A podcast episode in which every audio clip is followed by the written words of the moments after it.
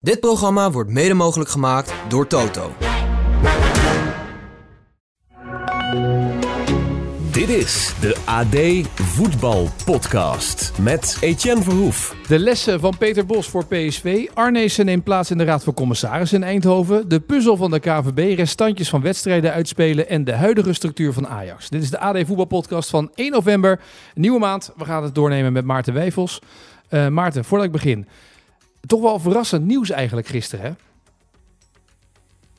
Het WK voetbal in 2034 wordt waarschijnlijk in Saoedi-Arabië georganiseerd.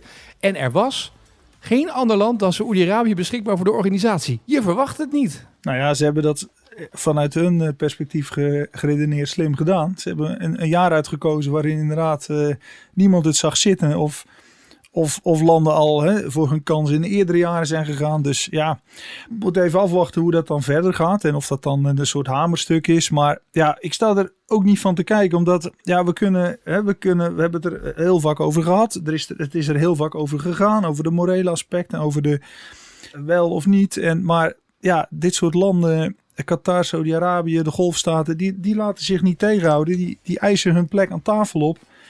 Uh, ze zijn al natuurlijk, hè, ze, hebben, ze hebben al in, in, de sponsoring van de sport, uh, zijn ze al tien jaar geleden toe, uh, toegelaten. Dus die eisen hun plek op en ja, die, die, die, gaan, die, die doen er alles aan om dat te bewerkstelligen. En ja, heel veel landen, als het tot een stemming zou komen.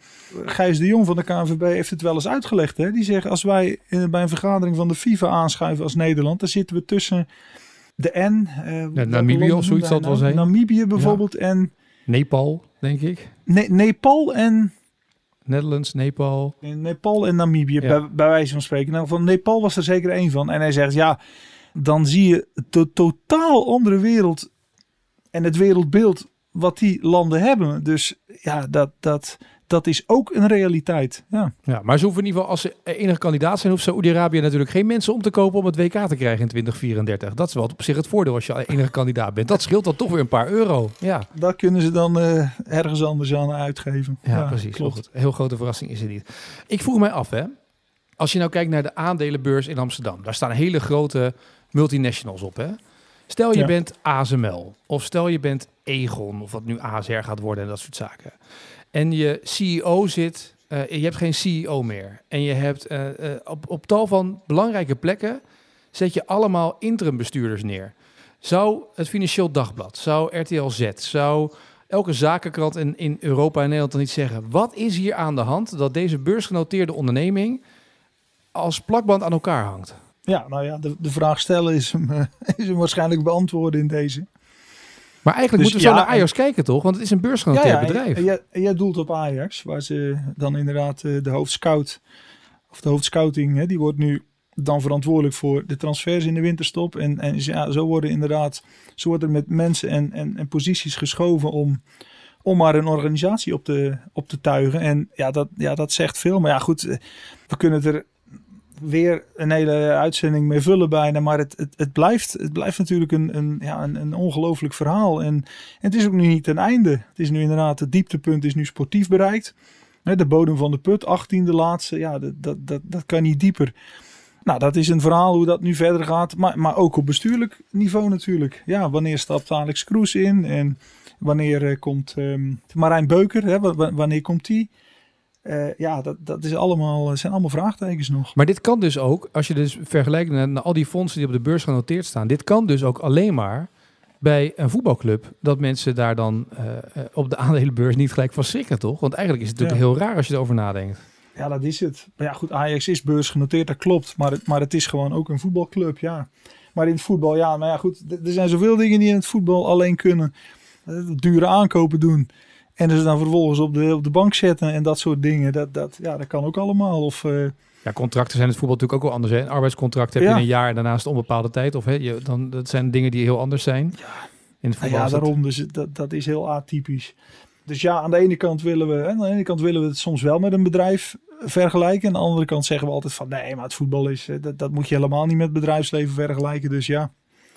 Maar moet het niet? Je hebt een bedrijf van 400 mensen, um, waarin iedereen naar een soort van rust snakt. En wat er nu gebeurt met directieleden, hoe er gesproken wordt over mensen die daar op bepaalde managementfuncties zitten. Ja, dat mm -hmm. is mhm. natuurlijk niet gezond voor een hele organisatie, toch dit? Nee, nee, maar dat heeft uh, Dwigers Maduro volgens mij ook zondag na PSV Ajax wel goed verwoord. Er is geen structuur, in elk geval geen, geen, geen structuur waaraan vastgehouden wordt en er is geen rust. Maar ja, dat, dat is, daar is iedereen bij gebaat, denk ik. Dat zijn wij ook in onze werkorganisatie. Dat je een beetje weet waar je aan toe bent en met wie. En dus ja, dat, dat is denk ik universeel. Ja, precies. En dan is het natuurlijk niet heel handig als je op vier, vijf kernposities mensen hebt zitten die er tijdelijk zitten. Want dat weten we inmiddels. Iedereen zit er tijdelijk. Ja, dat is ook. Jan van Halst ook. Ja, Jan van Halst tijdelijk. John van Schip tijdelijk. Ja. Hoofd Scouting tijdelijk, uh, technisch directeur. Louis ja. Vergaal tijdelijk. ja. Ja. ja, nee, ja, Etienne, um, het is zo. Um, wil je nog een hele diepe verhandeling? Ja, ik, ik, eh, ik kan er niet veel meer aan toevoegen dan wat jij zegt. Ja, ja prima. Heb jij, jij bent bij PSV Ajax geweest, hè? Uh, nou was Marco van Basten heel kritisch op de spits uh, Brian Brobby. Hoe kijk jij uh, naar hem? Nou ja, ik, ik sprak laatst met, volgens mij was het met Ruud Gullit, die, die ook zei dat hij... Uh, ja, die, die er op dezelfde manier als Van Basten naar kijkt. Dat je, dat je een spits ziet die, als hij voor de keeper komt... Het lijkt erop alsof hij dan niet de automatisme in zijn hoofd afspeelt. Dus een soort checklist van oké, de, de hoek is nu zo, de situatie is nu zo. Nu ga ik dit of dit doen, want dat, dat heb ik me aangeleerd als een soort automatisme in die situatie. Maar dat hij, ja, als het ware maar denkt, ja, ik zie het wel wat de uitkomst is, wat ik nu ga doen. En nou ja, ik, kom, ik heb het al eens vaker verteld. Um, ik ben nog altijd, heb ik altijd in mijn hoofd gehouden hoe bij de training van Feyenoord in de tijd dat Kalou en Kuita speelden, hoe Ruud Gullit toen als hoofdtrainer um, ook nog even de tijd nam om individueel met die twee te gaan afwerken. Uh, toen was het, het, trainingsveld nog voor de Kuip. Dus ik kon je gewoon staan kijken. En, dan, en dan zag je ja, hoe die dan tips gaf. Hè, van in de Serie A, dan, dan doen verdedigers dit.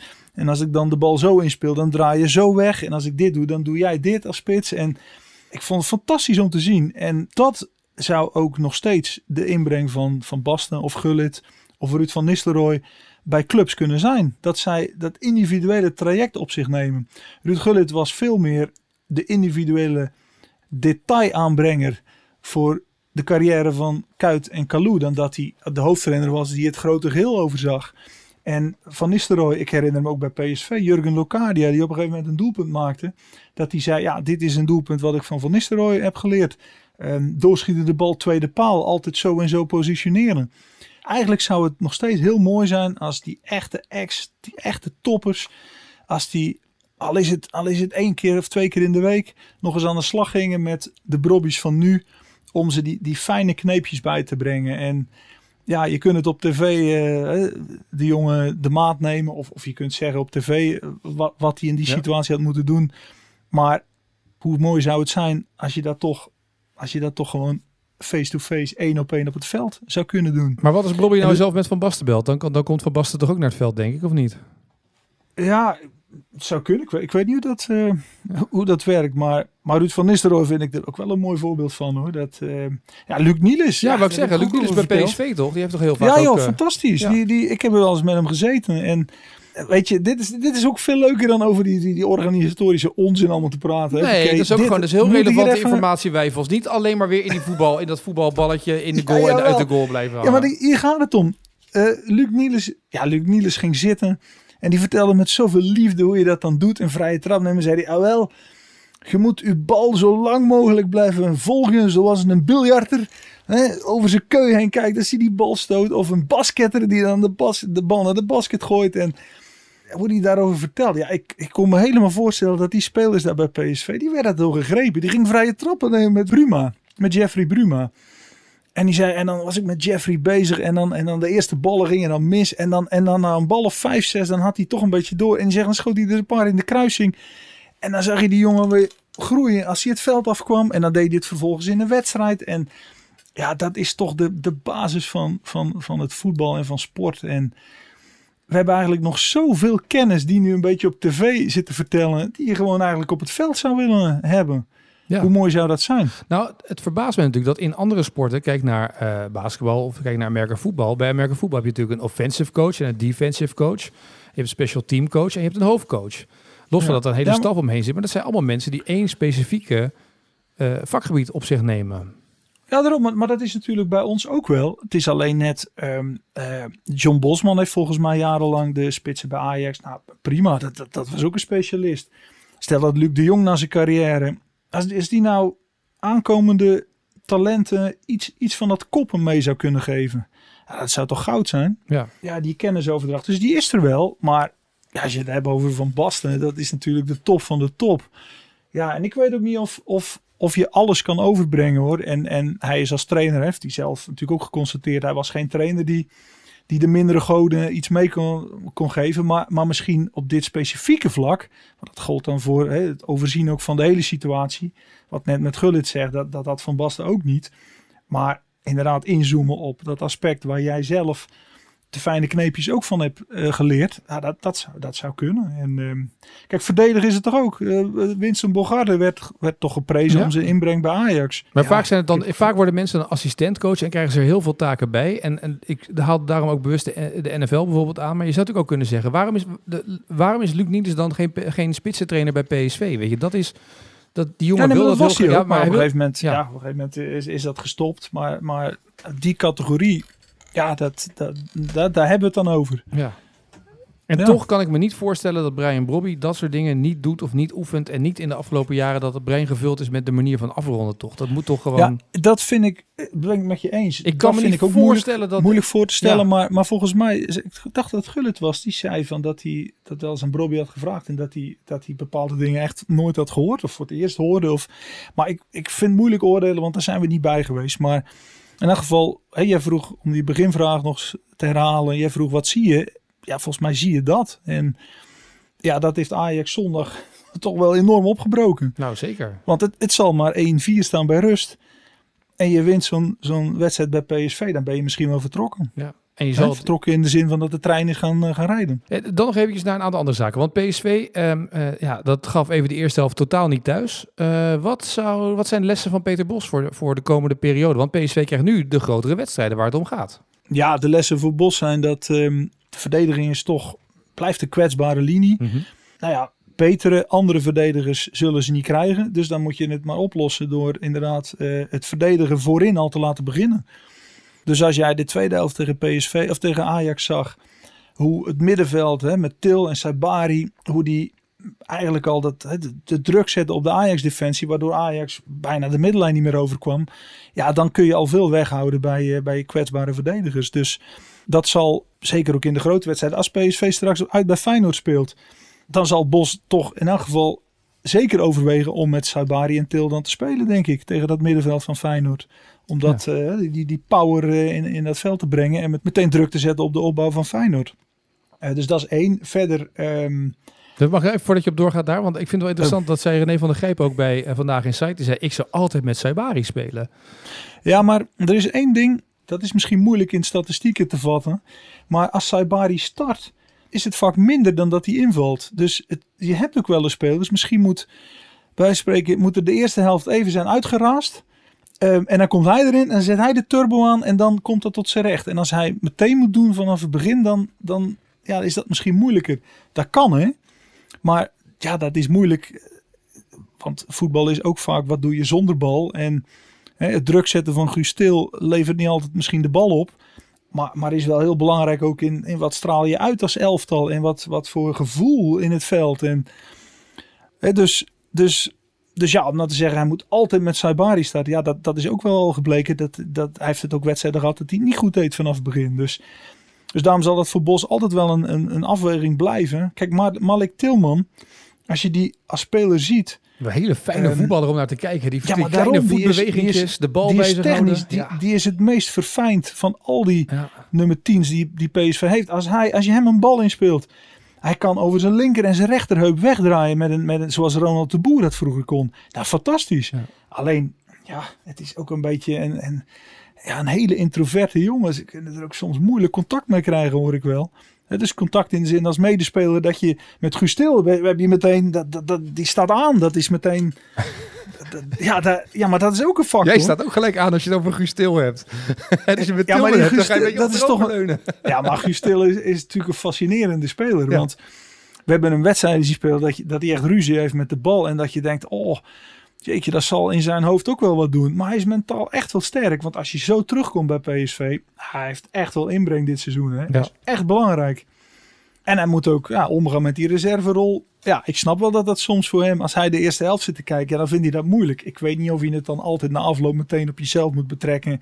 En dan moet benoemen van ja, ik was heel teleurgesteld dat ik niet speelde. Ik vind eigenlijk dat ik moet spelen. Ja, dat is ook een beetje, ik weet het niet. Als je, als je elftal 30 punten haalt uit 10 wedstrijden, dan, Ja.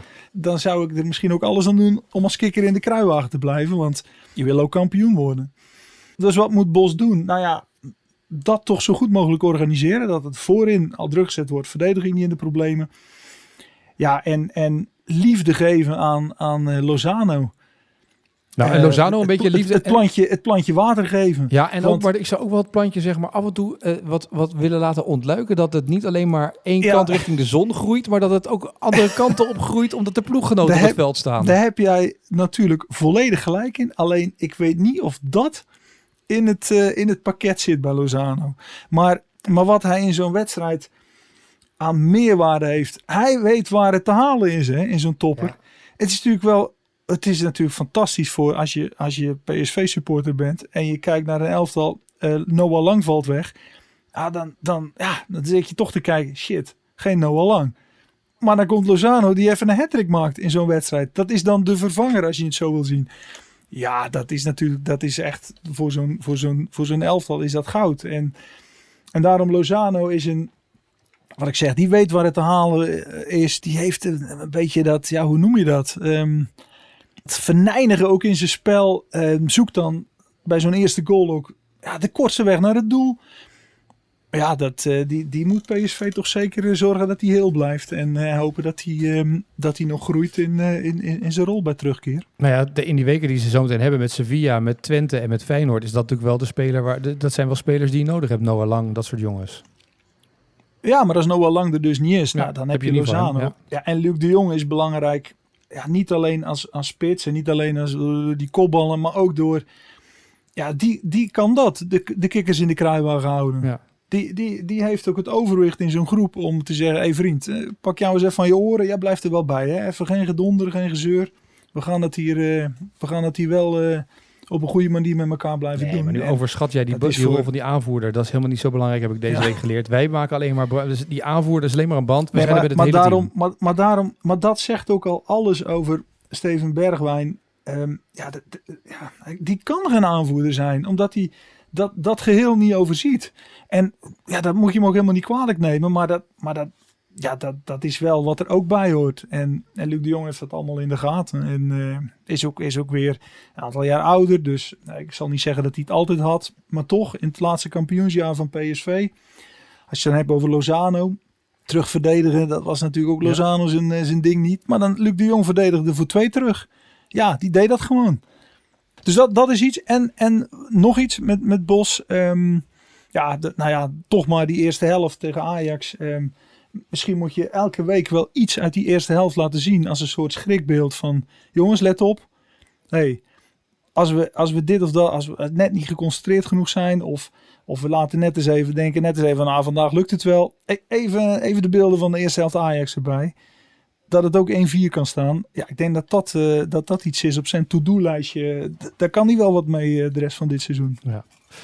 Ik wil nog even naar. Ik weet dat we het nu over voetbal hebben gehad. Ik ga toch nog even terug naar de bovenkant. Hè? En dat is de, organisatie van een club. Hè? Dan heb je eh, heeft PSV de afgelopen jaren Frank Arnezen in de buurt gehad. Hè? In de Raad van Commissarissen, advies, dat soort zaken allemaal. En die is dan naar Feyenoord gegaan. Die, die ging daar ineens technisch directeur worden.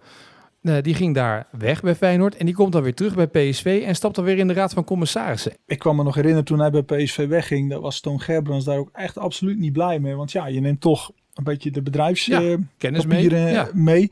Nu is RVC is, is wel een andere rol dan hè, dat je van, als directeur van de ene club naar de andere club overstapt zeg maar, in het dagelijks proces. Maar, maar ja, dit- wat je zegt zit, zit wel wat in. En Arnezen toen bij PSV hadden ze de indruk dat hij, ja, dat hij ook dat hij wel klaar was met het dagelijkse werk. Ja. En, en eh, nog, nog even wat commissaria, wat, wat, het commissaris spelen, prima. Maar goed, eh, daarna pakte hij dat toch wel weer op, dat dagelijkse werk. En, en nu, ja, nu schijnt het zo te zijn dat hij, dat hij echt wel klaar is. En denkt van, ik, eh, ook met zijn fysiek, met zijn knieën en zo, van het is, Ja. eh, dit is prima zo. Dus ja, dan is het denk ik als commissaris gewoon hè, puur vanuit de voetbalkennis die je dan inbrengt. Is dat wel een goede zet natuurlijk van PSV. Maar jij wel. denkt dat Van der Wallen in de Raad van Commissarissen, als, als de, de, de winnaar die Van der Wallen is, als president-commissaris niet gaat zeggen, zeg Frank, die slot. En hoe ziet hij dat? En hoe hebben ze dat bij AZ gedaan? Want je hebt het daar goed neergezet. wat kunnen we daar nog van leren van dingen die we hier Ja. niet weten? Of wat moeten we daarin aanpakken? Nou ja, dat, dat, dat zou best kunnen. De vraag is, PSV is wel...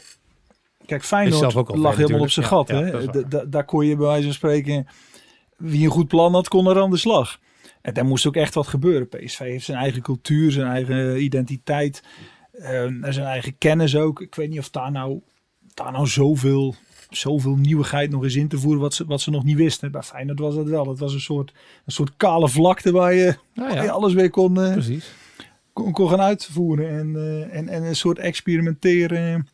Hoe zeg je dat? Een soort, een soort Ja, proeftuin. nou ja, een proeftuin. Precies dat woord, een proeftuin. Ja, dat was het. En eh, dat is PSV wel minder. Ja. Eh, daar hebben we een aantal wedstrijden die niet steeds uitgespeeld worden. Hè? Want nu dit weekend het incident bij AZ NEC. Ja. En dan heeft de KNVB een soort van puzzel te leggen hoe je de laatste vijf minuten van de wedstrijd gaat uitspelen. En wanneer en waar. Want ja, we hebben een soort van overvolle kalender. Er wordt op Ja. allerlei plekken gevoetbald voor de beker, Europees, et cetera. Dan wordt nog een aardige puzzel voor vijf minuten. Het lijkt me ook heel lastig voor een club. Vijf minuten eventjes de hele boel leegmaken, toch?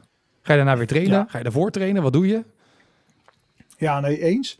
Je zou bijna zeggen, plan hem voor een andere wedstrijd. Ja, maar dat. Dat je- Ja, Ja, maar ja, dat is natuurlijk ook weer moeilijk als die, hè, de, de, de bezoekende club dan, ehm, dan ook nog... eh, hè, stel dat je zegt, we doen het voor onze thuiswedstrijd straks. eh, Wat, hè, bijvoorbeeld, eh, je doelt nu op AZ NEC. Ja. Hè? Stel voor de volgende thuiswedstrijd van AZ, dan komt NEC eerst even in actie voor die laatste vijf minuten. Maar ja, wa- wat moeten die dan doen? Nou ja. NEC, die moeten dan vervolgens zelf door naar, naar hun uitwedstrijd dan. eh, Ja, bijvoorbeeld. We hebben straks de Die restantjes maandag of zo. Dat kan ook. Dat maandag alle Ja. restantjes worden uitgespeeld. Of tussen 10 en 11 Ja. of zo, weet je wel. Dat is een beetje waar je moet gaan ja, plannen. dat, dat zou kunnen. Ja, goed, het is zo. Maar ja, het is ook overmacht. Hè? Ja, nee, maar het lijkt me wel een behoorlijke puzzel als je dit steeds moet gaan doen. Dan weer vijf minuten Ja. daar, dan weer 10 minuten daar. En dan... eh, Ja, nee, en, maar het is ook dit seizoen.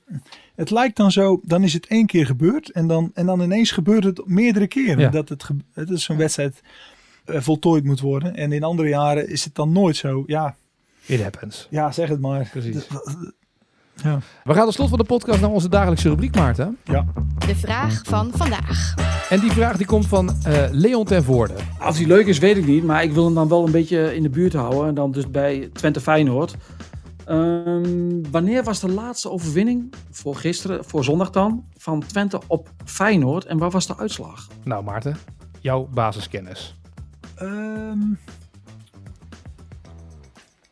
Poeh, nou ja, Slot, Slot heeft nog niet gewonnen in, eh, in Enschede. Maar ik weet niet of het dan twee keer gelijk werd in de competitie. Werd het twee keer gelijk dan? Ja, er waren heel veel gelijke spelen. Ja, daarom. Dus dan was het daarvoor nog. Was het onder dik advocaat Nou, misschien wel nog verder daarvoor. Nog verder Ja. daarvoor zelfs. Ja. Eh, Onder Van Bronckhorst dan. Ik ga je de namen geven die voor Twente Of scoorden nog toen. verder. Ik ga je de namen geven voor Twente die toen scoorden. Chatli, Castanjos en Tadic scoorden voor, voor Twente. Nou, dat is, eh, dat is, eh, dat is, zeg maar, dat is in het kampioensjaar dan. Hè? 2010 werd Twente kampioen. Iets later. 2010 dan of Iets zo. later. Ah, 2012. 2012, dat was het goede antwoord, ja. Ja. Het werd toen 3-0. Ja, ja. En eh, dat was de laatste zege Zo. van Twente thuis tegen Feyenoord. Oké, een tijdje geleden. dat is zeker lang geleden. Want het, het beeld is toch dat Feyenoord het altijd moeilijk heeft. Ja, precies. En het mooie is, Lars Smeets, in het kader van de eervolle vermelding, die wist dit.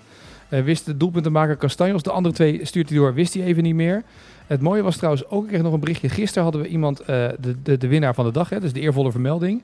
Eh, dat ging natuurlijk over de vragen van eh Mikos had over de, de laatste spelers die ook drie keer hadden gescoord tegen Ajax in Eindhoven. Edström en Van Nistelrooy. En toen hadden we een van de winnaars, een van de dagwinnaars, of de eervolle vermelding. Dat was Joris Nijpels, die stuurde nog een tweet erbij. Leuk de eervolle vermelding vanwege de quizvraag PSV Ajax. Dank jullie wel. Ik was toen acht toen Edström zijn hattrick scoorde. Hij voetbalde op kwik voetbalschoenen. Die kreeg ik ook van mijn wijlen ouders. Plaatselijke schoenmaker had namelijk een deurgrote poster van hem. Nou, dat is toch een mooi verhaal nog even erbij, toch? Van, eh, van het verhaal toen. Ja. Maar ja, Zeker. Maarten voor morgen heb ik ook een vraag doorgekregen van een luisteraar. En dat vond ik wel leuk. Tim Wouters heeft ons namelijk uitgedaagd met een vraag. Voor morgen, ook voor de luisteraars. Het gaat over de Ballon d'Or. En het verbaasde hem dat er zo weinig eh, winnaars zijn van de Gouden Bal. Eh, die bij een Premier League, Premier League club spelen. Na 1970 waren dat maar twee spelers. Dus het geld gaat daarheen. Maar de winnaars die de Gouden Bal hebben gewonnen zijn pas twee spelers na 1970.